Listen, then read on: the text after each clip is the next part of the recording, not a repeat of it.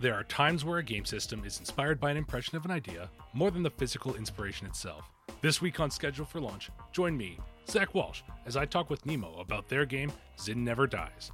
In this beautifully developed game, take on adventures and flesh out your character in dynamic ways that suit your playstyle. Avoid the gaze of the gods and experience a fun new dice system as you and your friends travel the path set before you. We talk about art, dice mechanics, and struggles of development.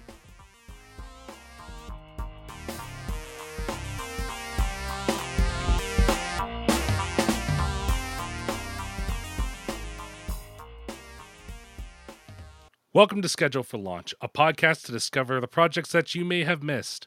This week, I am super excited to be talking with Nemo from Zin Never Dies. We've been trying to set this up for a really long time. Nemo, thank you so much for coming onto the podcast. Thank you for having me. Yeah, we're going to be talking about your game, Zin Never Dies, which I've been following for... Oh, it's almost been... At this point, it's probably been close to six or seven months. Oh yeah, I've I've really been a tease with most people who have caught on early, uh, with how the updates keep going, because I really want to have it. Uh, I want new people who find it to not be able to guess that it's an indie project, which unfortunately means I either hire a lot of people to work fast, or work by myself very slow. But we got there eventually. I'm really excited to talk about this project. I love the art direction and the, from what I've read in the quick guide, I love how this system works. So before we get into that, can you please tell the audience a little bit about yourself? My name is Nemo. I am currently, technically always been, but recently a fresh German citizen living in Berlin. I am a writer, artist, uh, any other thing you need to be to make a role-playing game on a budget.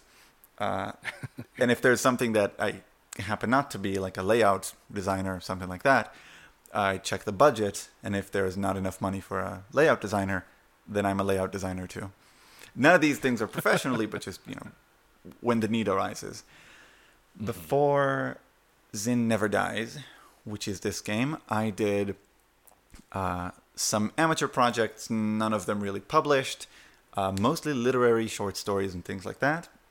And okay. Now coming onto the public stage is with uh, this role-playing game, both the system and the world setting, bestiary, all in one compact book.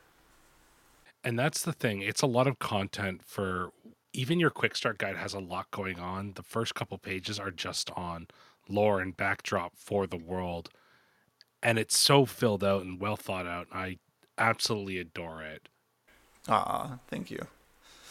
Could we tell everybody a little bit about what Zin Never Dies is? Sure. So it's both a world and a system, but essentially it's a role-playing game. And mm-hmm. it, there's two main things about it. I, I can talk about the lore and the world for essentially forever. Not just because I have a lot of it prepared, but because I know enough about it to very confidently pull stuff out of my butt about it. Uh, so I can... And hey, I'm the creator. That's canonical. You can't complain. Yeah. Um.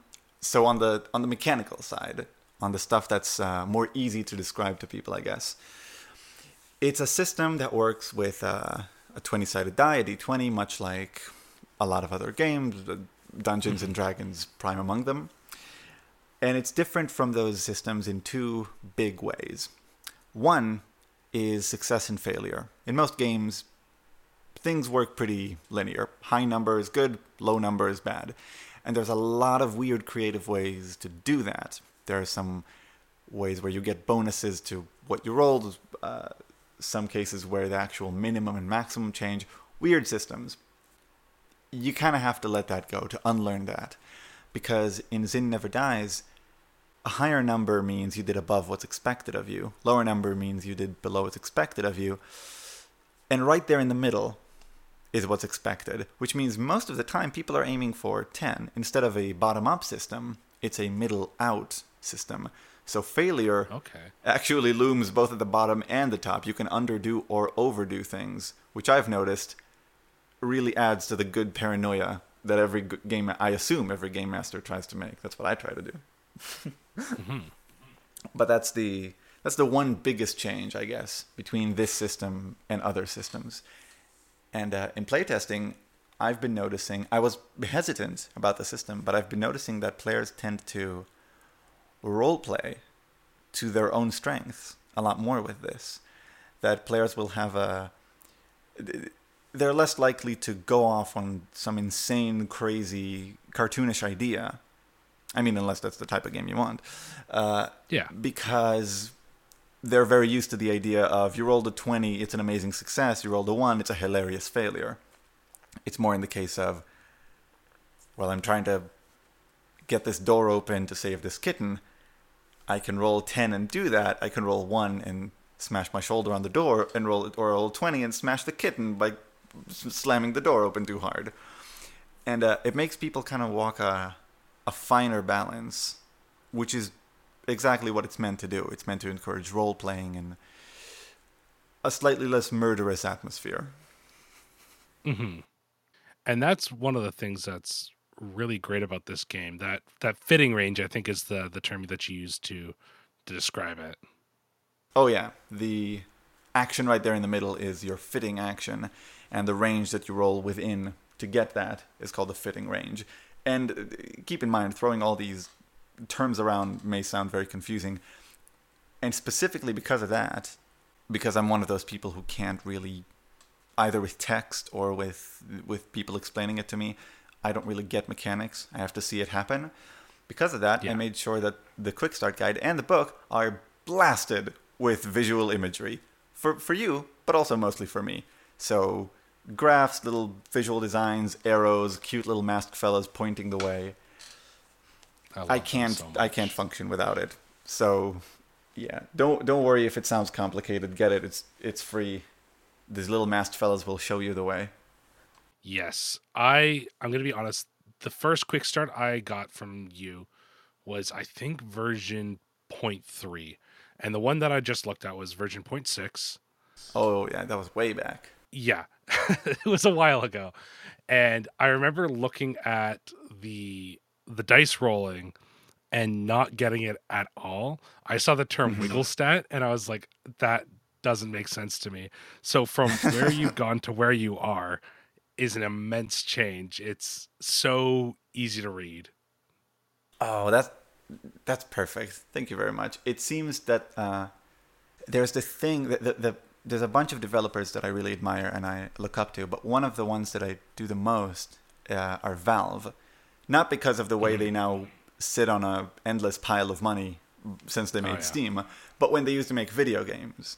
And uh, mm-hmm. with something like the first Portal, for example, if a, they would playtest those games to death, to a mirror shine. If a player If they found that a few players looked at a specific wall for too long, even though it wasn't important, they would paint an arrow on that wall to, to where you should look.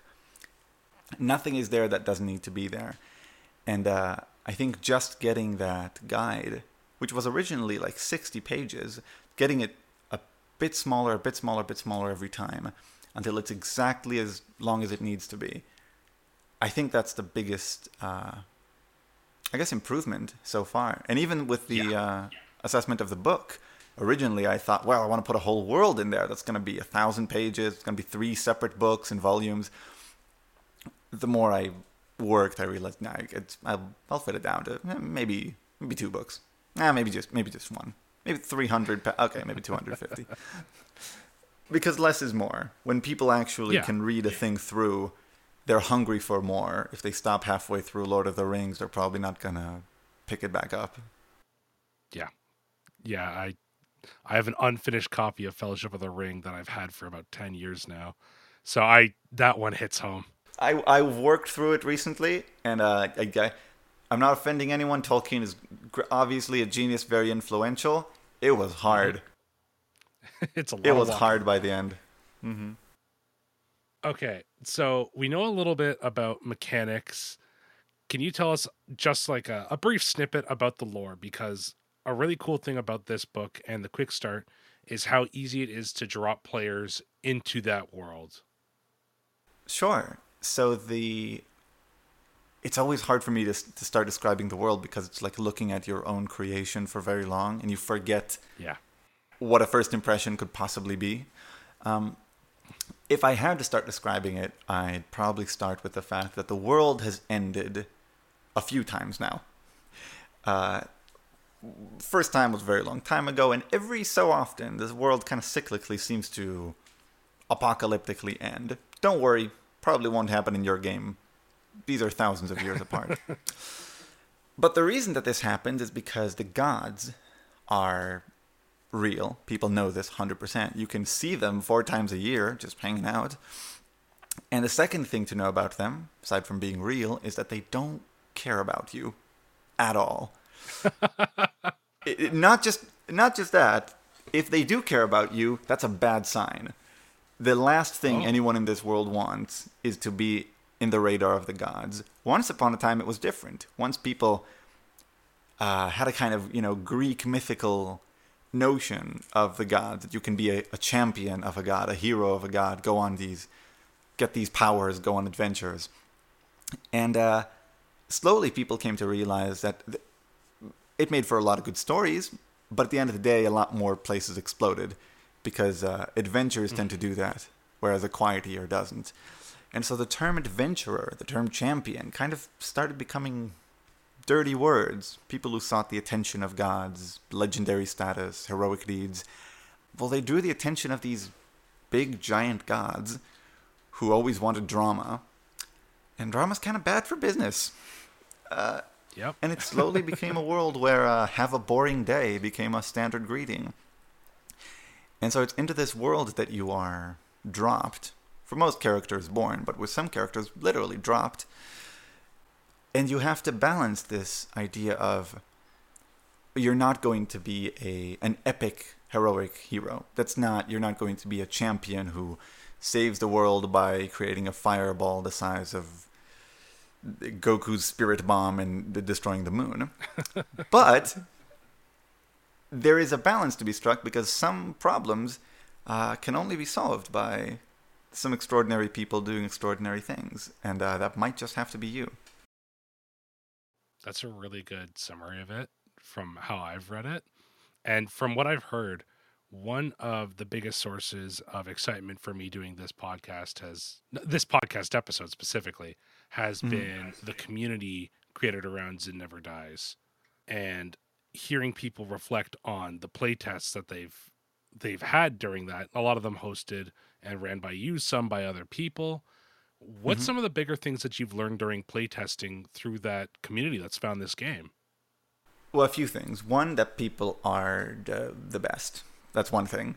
Uh, genuinely, that I I don't know how, but I just got very lucky with the people who found my game. Uh, I found that when I reached out to specific individuals saying, hey, uh, please try my game. Uh, here it's, you know, the, the feeling of being the one, the person handing out flyers. Uh, I yeah. felt, uh, I didn't know who to reach out to. And I drew some pretty nasty people who uh, just wanted D and D replacements. When I just put things yeah. out there and let people come as they will, uh, I drew some incredible people. And the lessons I learned from playtesting, and I've been playtesting this game for uh, twice as long as it's been on the internet. I've been running campaigns for my own friends and folks on the internet for uh, probably three, three and a half years. Longest campaign wow. of D and D ever. Ran for two and a half years, just ended the other day. So that was a oh. that was a big thing. And I found a few things. One, I found that the moment people get over a uh, there's a kind of hill to get over. Exactly what you mentioned about the wiggle stat, not getting what it is. People have that as the one thing where it doesn't make sense. It's unintuitive. They don't fully get it. And when they start, they roll once, they roll twice, they roll three times, and they never ask about it again. They it's something about it snaps, and it's like riding a bicycle. And from every mm-hmm. person to whom I haven't yet met someone who has played a single session and later had a single problem understanding the mechanic, which was a big surprise to me, because uh, I came up with that mechanic al- alone, effectively. I didn't have players in the room to test out at every phase of development. So that was a lucky break with that side. And the second thing is that people really tended to get more emotional. That this is really a system that encourages roleplay. And a lot of games these days do that. And some for the wrong reasons, I think. Some games say the rules light and they encourage role-playing. Not to smear on anyone's games, obviously. Uh, no, no, no. But a lot of times people will choose to focus on that because it feels like developing rules in a real mathematic system that makes sense. Uh, it's just a very different skill set than the than most people have, especially people who are drawn to the storytelling aspect and the role-playing aspect. Yeah. There's overlap sometimes with, you know, engineers and physicists and mathematicians, but for the most part, it's just people who like stories. What I found out is that people got the is that the, the math wasn't a problem. The problem is that people need to be able to repeat the same little exercise in their brain over and over and over again. Mm-hmm. And once they got that, they never need to think about it again. And that's actually why I designed the character sheet the way it did, where the main char- question with the character sheet was, what do people need to have in front of their eyes, and what can they keep in their head? And the balance there is, how much can I ask people to keep in their heads without making the character sheet look like a, you know, like a, a lot. like a blue yeah. blueprint for a Apollo eleven. I adore the character sheet, by the way. I ah. look at that. It's so straightforward. It's well designed. It's a very good character sheet. So people who, like me, like a character sheet that is simple and gives you all the information you need, and you're making a game, look at this character sheet in the Quick Start Guide. Please, we need more character sheets like this. The thing that... Um, well, so here's another thing that's kind of connected to the character sheet is... Just by looking at it, just without even reading what the little sections are called, just by looking at it, there's a very clear difference between this and something like... Um, there's a great role-playing game for The Witcher that... I, I forgot who wrote it, but it's oh, the official it. The Witcher role-playing game. Yes. And it's great. It's I love so it a lot. Much fun. It's very It's wonderful. It, there's a lot to keep in mind with that one. A lot of, a lot of numbers. Um... But it's wonderful. And if you look at the three pages of character sheet there, and if you look at the Z N D character sheet, and I, I think these are both good, not not trashing, again, keep in mm-hmm. mind. Um, the immediate clear difference you'll find is the the majority element there is number box, and the majority element here is text box, where most of the space in the Zin Never Dies character sheet is for open text. It's not little. Mm-hmm. It's not segmented. It's not for putting bonuses, pluses and minuses. There is a little a little design there in the middle where numbers go, and anything else on the character sheet, any number anywhere, that's where it goes, or that's what it's connected to. As far as the rest, it's description, it's history, it's your skills, your belongings. And uh, I found that by l- giving people that space and saying very clearly, this is a rules box, and this is a free box. This is a box that you may, you may need the book to, you know, to learn how to fill it up correctly. And these boxes, the free ones, the ones with the lines for text, those are free. Those are for you. If you want to say you have a pitchfork, you have a pitchfork. Add that. That doesn't take any points. You have a pitchfork. It's part of your character. And I feel like having that clear separation, these are rules and this is free, helps people to uh, avoid that blank page phobia, you know, of looking at a... Yeah.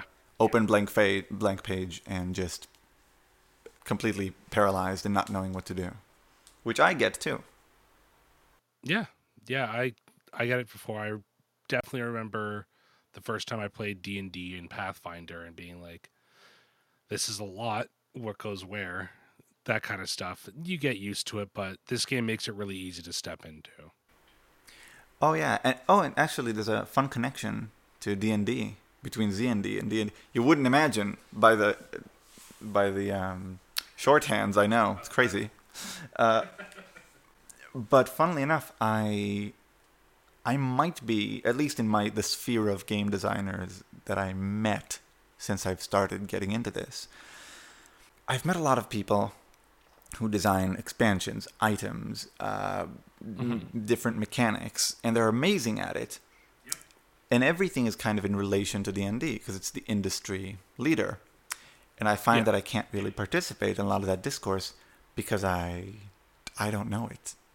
And that's a bit really? it's a bit unusual okay. yeah. for designing a role-playing game because I've played D and D once. That was a single session in ninth grade. And that was okay. that was it. And I remember having an idea. I always I knew about role-playing games. I knew I think even at the time about maybe Critical Role wasn't going then, but something, things of that media sphere of role-playing, tabletop. Yeah. Yeah. And I always knew it's something I'd get into. It's some kind of nerdum territory that's near my vision. I assumed I'd like D and D. And when I finally got down to sit and play it, I realized it's good, it's not bad, but it's very different from what I imagined. And a few years later, when it came time to uh, make my own thing, I sat down and I thought, okay, what did I think D and D was going to be? What like what did I have in mind when I just thought of people playing D and D? When would dice be rolled? What would it mean? And I wrote a few basic sentences down. And that's what started Zin Never Dies. Basically what my perception was of a fun role-playing session before I knew about uh, modifiers and the lengthy... having to oh god I remember having to flip through five pages of spells to choose from and going ah I uh, what do you oh, recommend yeah. just give me a spell. Which one explodes? Speaking of spells, Zin oh. Never Dies uses a little bit of a different thing. So before I didn't get to see this, I didn't really get to work with it too much, but Zin Never Dies uses Zin, and specifically the the Zin trees. Can you talk a little bit about the trees and how Zin works compared to another magic system? Oh, sure. So people, uh, there's been a lot of development in how people speak about magic in the the nerd territory. I think in large part thanks to uh, Brandon Sanderson, who's written a lot of books and also done a lot of lectures. And people think about hard yeah. and soft magic systems. The thing is, that doesn't really work with an interactive system, with role-playing games. Because uh, you always have to know the rules with a role-playing game. It can't, it can't be that soft because someone has to know what's going on. So, with role-playing games, a really useful set of terms to, for any game is static and dynamic magic. Static is basically like Harry Potter. It's like D and D. There is a thing. There is a simple equation. If A plus B happens, you get the spell. If you have the spell slot, you have the instrument to cast it with, you have the spell, and you choose to do it, it happens, like the trigger of a gun. Dynamic magic systems are things like, uh, in games like Mage, by in the World of Darkness games, where you have these vague spheres of influence. That's a very dynamic one, so I'm just, just going through the extremes. Yeah. In Mage, you have these nine spheres of influence with vague names like uh, space, life, forces, time. And you have a certain level of influence of bending reality. And whoever wins, say, these two mages fight, is really the more creative player. It's about how you can... all the different ways you can think of using these strange powers. Now, Zin Never Dies is somewhere in the middle. It's not quite static. It's not quite dynamic.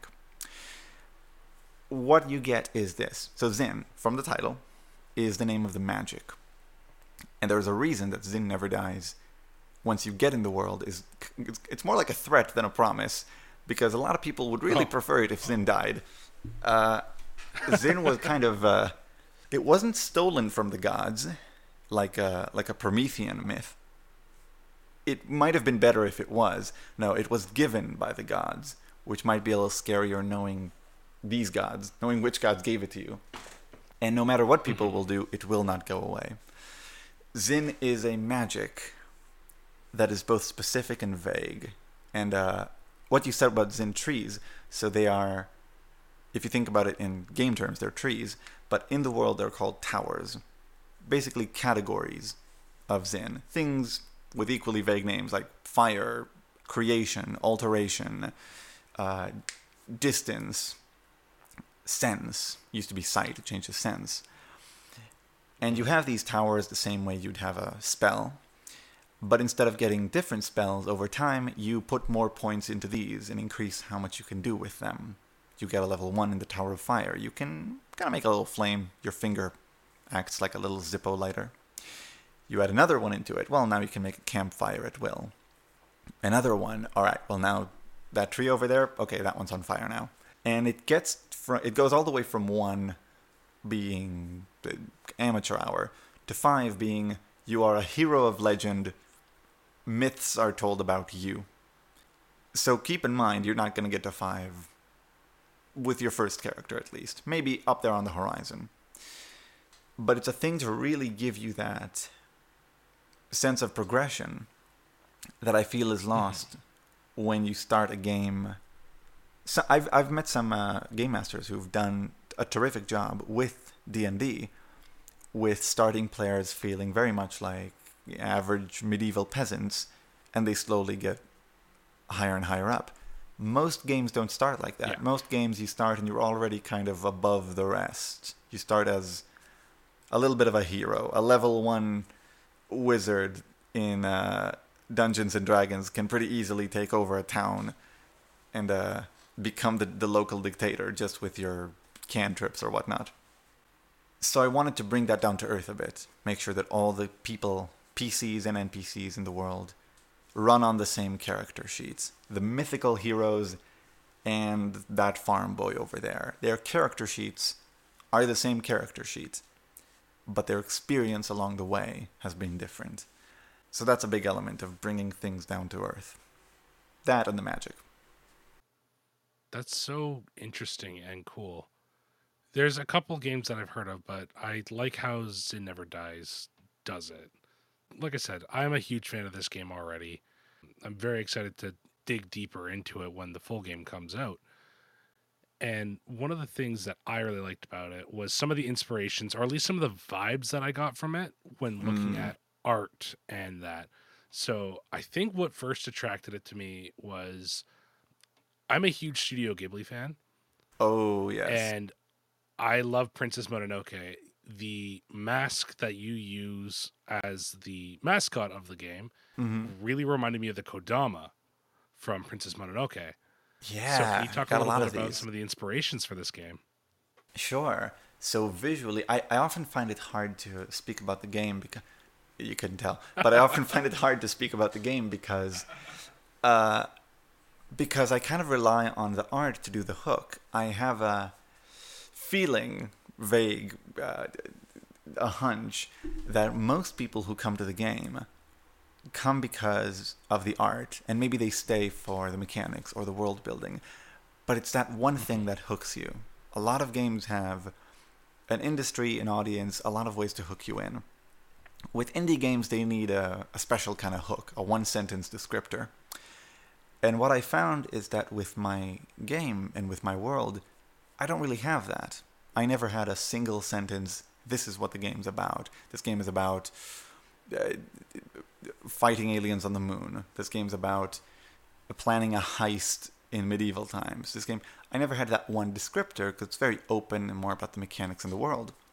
So I needed some other kind of hook. And so I turned to the art and I tried thinking of all the things that if I see in any context, I click on them. Doesn't matter. Doesn't matter what it is, I'm going to click. And Studio Ghibli is one of the first things that came to mind. But not just that. A kind of weird combo of that and uh, the, the the art style and some of the artists who worked on Hollow Knight, which has an incredible art oh, style. Okay. That game has an incredible art yes. style. That uh, the very old strange things like the original uh, pixel art version of the Shy Guys from Mario. Uh, Mario two, I think. Yeah. Those, just thinking of Mario two enemies. So a lot of le- separate things came together to form this visual style that's got a little bit of Ghibli, but also kind of roughness around the edges, whereas Ghibli has a very pristine, clean style. uh, mm-hmm. a kind of Ghibli gone slightly rogue. Ghibli that bleeds. That sounds terrible, but Ghibli that Ghibli that got lost in the woods and had to improvise a spear to stay alive. Um, yeah. and uh, and so that became the hook for a lot of people. And the more I started drawing it, the less it became about hooking people in, and the more it became about just wanting to see more of the world, because this weird mixture of art, and not just that, uh, traditional Japanese. Um, I don't know if you've ever seen them, but there are these this, this whole tradition in Japan of drawing these folk and mythical creatures, these spirits uh, and different kinds of spirits. I forgot what the book is called, but there's one one guy like a few centuries ago, and that's all he did. He did a drawn encyclopedia oh, yes. of of mythical uh, beings and spirits. That book has been maybe the biggest inspiration for me. That idea that areas have a local spirit, people have these local uh, folk myths. It has a kind of charm, like a fairy tale, but at the same time of a kind of folklore darkness. So it's the two different sides of having a a local legend, and all these things came together to form the adorable and slightly creepy style of Zin Never Dies. Uh, I got to give a, a huge credit to a lot of the artists. I didn't do all the art in this book. Uh, some artists helped out early on. A wonderfully talented artist named Crow did line art for the original ones. Uh, oh, I love Crow. I've talked with Crow. So the the species, the illustrations of the species, those are not digital. Crow did that line art, uh, ink on paper, and scanned it later, and I colored it digitally and, oh, wow. and finished the artwork digitally, and then uh, worked with the rest to kind of replicate that ink on paper, that very vintage physical style, but recreate the rest digitally, because you just can't do the whole book that way. It would take forever. Um, no, it would take a so long yeah, time. So yeah, that uh, wonderfully talented artist named Lunch, and uh, I, I there's names popping out of my brain, but look in the bottom of the quick start. There's, there's links there, there's credits there. All these people are wonderful and very talented. Sorry about that, everybody. I accidentally closed out the window somehow. I'm not sure what happened. Um, so as I was just asking you, Nemo, there was some difficulties when you were originally starting Zin Never Died and getting it to like this point. Can you talk a little bit about some of the hurdles that occurred in your life while you were making this game? Sure. So there have been different uh, different categories of hurdles. The simpler ones have been things like uh, money and living space, work, uh, things that everyone at some point deals with. But uh, some more extraordinary ones came along the way. One was that my big workstation was uh, at home. I was living with my family when I started designing it. Very, very inception of it, three or more years ago. And since then, afterwards, I'd moved out. I was in a relationship for a while. I stayed in a very strange little city in North Carolina called Asheville. Not Nashville, Asheville. Okay. Uh, it's a weird, it's a quirky, weird place. Uh, and since I moved, I couldn't have my workstation with me. So a lot of the design, the early design, happened on a really terrible little tablet that I bought for, oh. uh, I think it was two hundred dollars in Japan. And it was a, it was a bad decision. To I, sh- I should have probably... It was a bad... I was I was just about to go on a plane. I didn't know what to do. I had nothing to... Uh, what I was... How am I going to keep working on it? I didn't. I had a laptop in Japan. It bricked. I left it at the last hotel where I stayed. I hope it still worked and someone got a free laptop. Um, if oh, not, no. It's just a very weird hotel room gift to leave over. Um, but yeah, that, that was a, a big mechanical thing early on. I couldn't design anything graphically, which is a big hurdle to getting things on board because I only had this yeah. terrible little tablet on. So for the first while, it was only text, which is hard for me too because I'm visually minded. When I finally did get around to it, the second hurdle, which everyone runs against in indie, but also any kind of game development, is money. I had started, I'd gotten enough faith in the game that I started coasting on savings and just betting everything on the game and working and working and working on it to make it happen. Problem is, when you're doing that, you don't have much time for a job, so you don't have much of an income, if any. And so commissioning art from people is, uh, it's just not too much of an option. So what I, f- yeah. b- but I knew I needed a lot of art to uh, get it started. I knew that when I present the game to people, when I get to where I am now, which back then was unimaginable, but I knew that when I got here and I showed people, hey, here's a free sample of the game, I wanted to have art, finished professional looking art, on every single page of something like a thirty, forty page document. Um, and to have it be fuller and more concise and easy to read. And that took a lot of shaving down. But I couldn't really commission complete pieces of art. I had done traditional painting in the past. I was an art major in high school, whatever, whatever that added, if anything, to it. And eventually I realized, okay, I have two options. Either I live in a box and commission a lot of art, or I only commission vague concept art, sketches.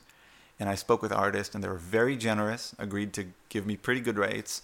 And uh, they did these sketches, some of them pretty basic, some more detailed, but basically gave me these rough sketches. And I decided that I had to start learning how to do digital art to turn these rough sketches into a complete piece of art. I couldn't start from scratch. Not, I was not that confident. But I thought I could probably get enough. I could probably cheat, do some tricks and visually cheat my way around to making something that looks decent.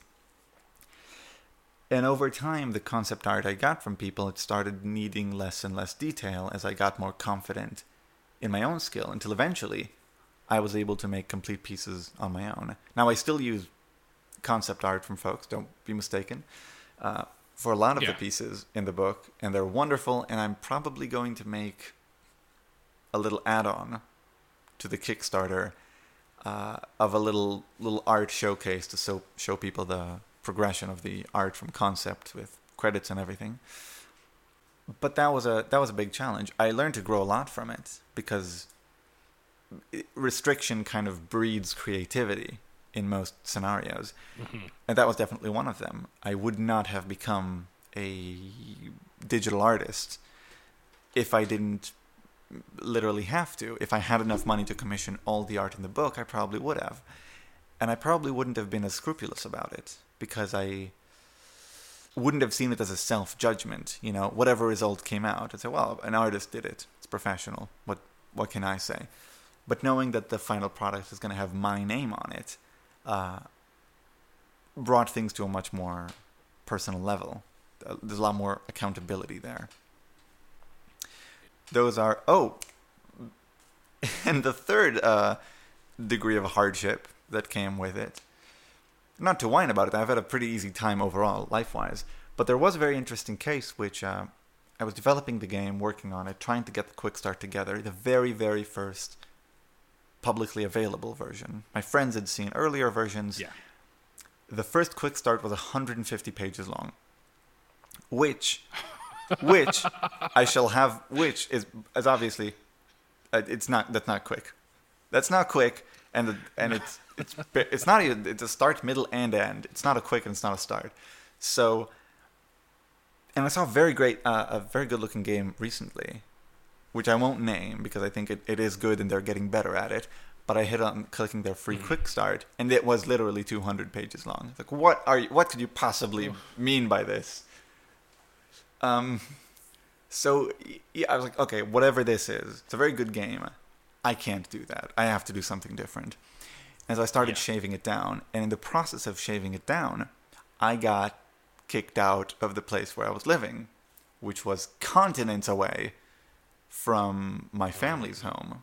I'd moved out for the first time in my life to live with a partner in North Carolina, and that relationship blew up catastrophically, um, without going into much more detail. And uh, yeah. And so I kind of became half homeless, and I had a big suitcase with an entire P C and drawing tablet and all the equipment I'd accumulated. So I, I was a kind of a one-person uh, role-playing, art-making studio wandering around carrying this incredibly heavy suitcase about, teetering between luxury and homelessness. And uh, a lot of the final push to make the game happened when I was a friend let me stay in their spare room, which was their book room. It's a very small place, and there was a kitchen, living room, and, and book room, which used to be a bedroom, but there wasn't a bed yet. So there was a mattress on the floor, and it count I counted them, three thousand books. And me. Uh, the place oh, was boy. freezing. It was a North Carolina winter. A tiny little town, not quite, not far from Asheville. And uh, I was so dejected. I'd been through a bad breakup. Uh, it was I was freezing. I was in a I was in a bad way overall. My computer was set up yeah. almost on the floor, but on a little makeshift table I'd made out of Encyclopedia Britannicas. Uh, and I made a little extra one out of Terry Pratchett books as a as a as a mouse pad, so I can kind of sit sideways, lean on the wall, and not be totally prone on the floor. And when you find yourself in that scenario, you, you look around and go, this is, this isn't rock bottom, maybe, but I can see it from here.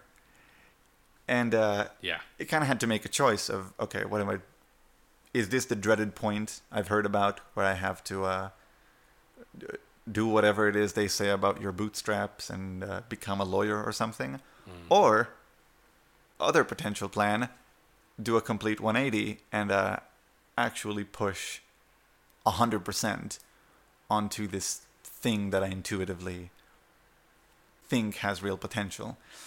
And uh, in that tiny little frozen room is where the final push happened. And it's where, it, from there, the final, the, the first version, I guess, of the published Quick Start uh, got made. Which is, uh, I've come a long way from there. I'm not frozen currently, even though the temperature here in Berlin currently is lower. So that's improved. But yeah, yeah that, that, that really felt like a, a trial by fire of uh, will I stay dedicated to it even if I'm in dire straits? And I'm I'm glad to know that uh, the answer was yes. I'm glad that that happened too. Like I said, I'm really excited about Zid Never Dies, and I know a lot of other people are. Especially the people in the Discord, they're just, you've built such a great community around this game. So I know that a lot of people are very excited to see what success looks like for it. I'm incredibly excited. I can't not be. I try sometimes for my own uh, mental health to stop being excited about it. Uh, it doesn't work. I don't know if it if it'll stop.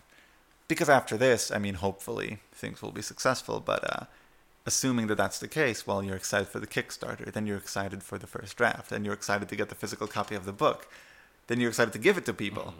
then you're excited for who knows what else, expansion packs, another game, or uh, conventions.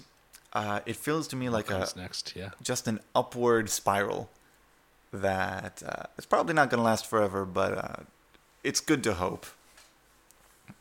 yeah. Yeah, it definitely is. So we've actually been running for around forty-five minutes now, mm-hmm. and we're going to have to start wrapping it up, unfortunately. This has been a lot of fun. Oh, yes. So, Nemo, I know that you've listened to the show before, and you know this question. What advice can you give to people who want to make their own game, but they don't know where to start? Uh, so this might not work for everyone, but this is the advice that I... Uh, if I look at my own actions and I had to guess what crazy advice I'd been given to do what I've done, it's this. Get a group of people, and this might be very hard, knowing the running joke about schedules in D and D, but uh, if you get a group of people, even just two, sometimes even just one, uh, and if you can tell them, I have the, an idea for a game, and I want to start playing it with you. It's really rough, don't ask too many questions about it. Don't... just just, just go with it. If you can get even one person to do that, go into that with a kind of vague idea of a story, a sentence, maybe two, and some dice. Doesn't matter how many dice. Kind of almost doesn't matter which dice. Um, and just just go. And that might be a, a, sound crazy, and you might ask, what should you do?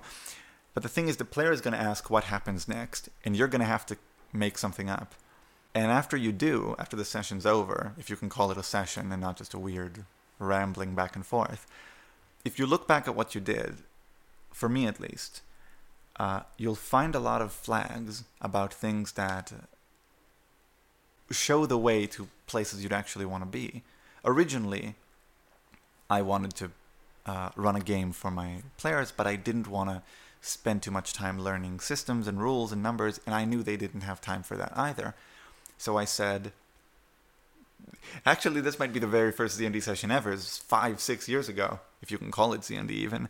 Um, I said, hey, I, I, I made this game, uh, but I... I I don't like the, the players having to do math, so it's actually in this game, me, the game master, I do all the math in my head. You don't even have to worry about it. So you have these four stats.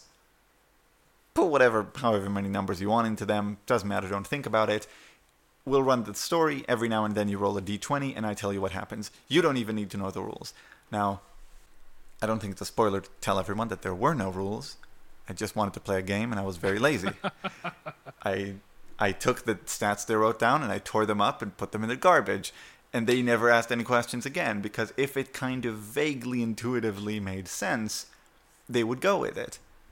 And I had a great experience and a great game. And then I thought, okay, well, how can other people replicate this insane improvised madness that happened? And go, okay, if the game if the game did have rules, what would those be? If what kind of rules would have produced the game I just finished and had a lot of fun with? And when I wrote those down, that was the that is the basis, the core, for the rules of Zin Never Dies, which has come a long enough way to now be followed by a decent enough crowd to bring it to Kickstarter. But it literally started with improvise whatever seems fun to you. Basically, take a shortcut, go straight to fun, and then look back and think, what kind of game would have produced that? Backwards engineer it, and you've got yourself your game system, the way your brain wants it, which is what Z and D is for me. It's the way, if I had to pull an entire game out of my ass, that's basically what this would be, and I want other people to play it too, so I have to make a whole book about it. It's a great sales pitch, I know. I think I think it's perfect though, especially knowing you a little bit, knowing a little bit about Zin Never Dies. Like, that's such a, it feels right. It feels right. Yeah, it, this feels like a. It's probably not what you meant, but in my in my head, it's like looking at it and going, yeah, it feels like someone came up with it on a nervous phone call, pulling it out of nowhere. the, that's how The Species came about. A friend of mine, I was trying to convince another yeah. friend to join in, and he said, well, what can you, what races can you play? Because they were coming from D and D background. And I went, oh, well, mm-hmm. there are these uh, bird folk, but they don't have arms. It's just wings and talons, so a lot of the dexterous stuff they do with their talons. There are these, uh, you know, kind of giants with enormous arms. They're the strongest, but also uh, they're the smartest. The thing is, they're because of their enormous arms, they can't really do small, dexterous movements, so that's where the downside comes in. There are humans, but, uh, well, n- not quite humans. They got antlers, they're a bit different. And obviously, much like the system from before, I was making this up on the spot. And all I was thinking is, what does he want to hear? What, um, not just what does he want to hear, but what would I want to hear? What are interesting species I've seen but haven't seen before? I've seen bird species, but they're kind of like playing an angel, a person with arms. So put a twist on it. They're bird species, but they don't have arms. They have wings, because why would a bird... Why would a bird have arms? Yeah. No birds have arms. Why would this happen? um, that's a bat. You're thinking of a bat. No, I'm talking about birds. Or giants in role-playing games. Bigger and stronger usually means dumber. Uh, which I never really liked. Yeah. So these are gentle giants. They're big, they're strong, and incredibly smart, but that naturally brings other disadvantages. Different humans, little masked folk, they're hollow bones, so they're very easy to snap, but they're the most magical creatures there are. So basically getting, uh, making sure there is no default. There is no, making a game in which it is impossible to make a human paladin. That is, that is my mission. You can't make a human paladin in Zim Never Dies. Not, again, listener, your human paladin is very special, and it's nothing like all the other ones. And it's very, it's very important that you know that. But I don't think anyone was ever hooked by saying my character is a, a human paladin. I don't think that's ever been a, a, a real plot twist in the character creation process. No. That's what I meant by it. I I love that so much. The advice portion, amazing. The inspiration part's also very good. So run with it. It's basically what you're saying. Run with it. just just run with it. Take a it, it's it's a long way of saying fake it till you make it, but it doesn't. The fake it is the first bit. Making it is the ninety-five percent afterwards. Start by faking yeah. it, but stop faking it pretty.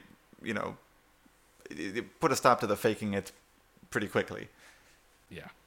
People will catch on I love real that. fast when it's time for them to, to game master. It all rolls smooth until it's time for someone else to master the game. Nemo, where can people find more about Zin Never Dies? Ooh. Well, zin never dies dot com. So that's a double N in there. Z I N never dies dot com. Always whatever I talk about is there. Social media, Kickstarter. By now, you will hopefully find uh, a Kickstarter page, which is either the promo page to let you be notified, or the absolute campaign is live page for you to get the game yourself. That is the first link you'll find on the website, or look up Zin Never Dies on Kickstarter. And as for social media, at Zin Never Dies on Twitter, as well as Instagram. And for me, if you feel like uh, getting more of these incredibly... incredibly insightful anecdotes, uh, then uh, I think I think my Twitter handle is Nemo is Reading. I, I think that's right. I was looking at it earlier. It, it, because originally when I made it, it was I it thought I was going reading. to be a uh, I, right here. I thought I was going to be a literature-based streamer. So how far we've come. Well, as always, audience, those are all going to be right below in the description, so long as the Kickstarter is still live while this is going on, and it will be on original launch. It'll be going till about mid-March, we we think, right, Nemo? Mm-hmm, yeah, going from February to March. As we are recording this in advance, you'll find the the correct, mm-hmm. accurate dates uh, either below or on the website. But yeah, March to February, uh, February to March is the the time frame to get the physical copy of yeah. the game. That'll be in the top description down below. So if you scroll down, and if you're interested in Zin Never Dies, go down to the description, check out this game, look at the art, talk to Nemo. Nemo's great. Talk to me, yeah. Oh, and uh, go on our Discord server, where you can... Yeah, the Discord server's amazing. Where you can playtest the game. Literally, there's a, there's a channel there where all you need to do is uh, say, hey, I want to play the game, and three people will pop out of the earth and say they've been waiting for someone to say that, and and play test the game with you. Sometimes I run the games myself, sometimes other folks do. Recently someone did a cooking-based one-shot where it's about searching for secret ingredients. I, I didn't know about it. They just alerted me that it was happening. It was fantastic. So, yeah, hit me up there about Zin Never Dies, or just for a, a random uh, criticism or feedback on the game. It'd be lovely.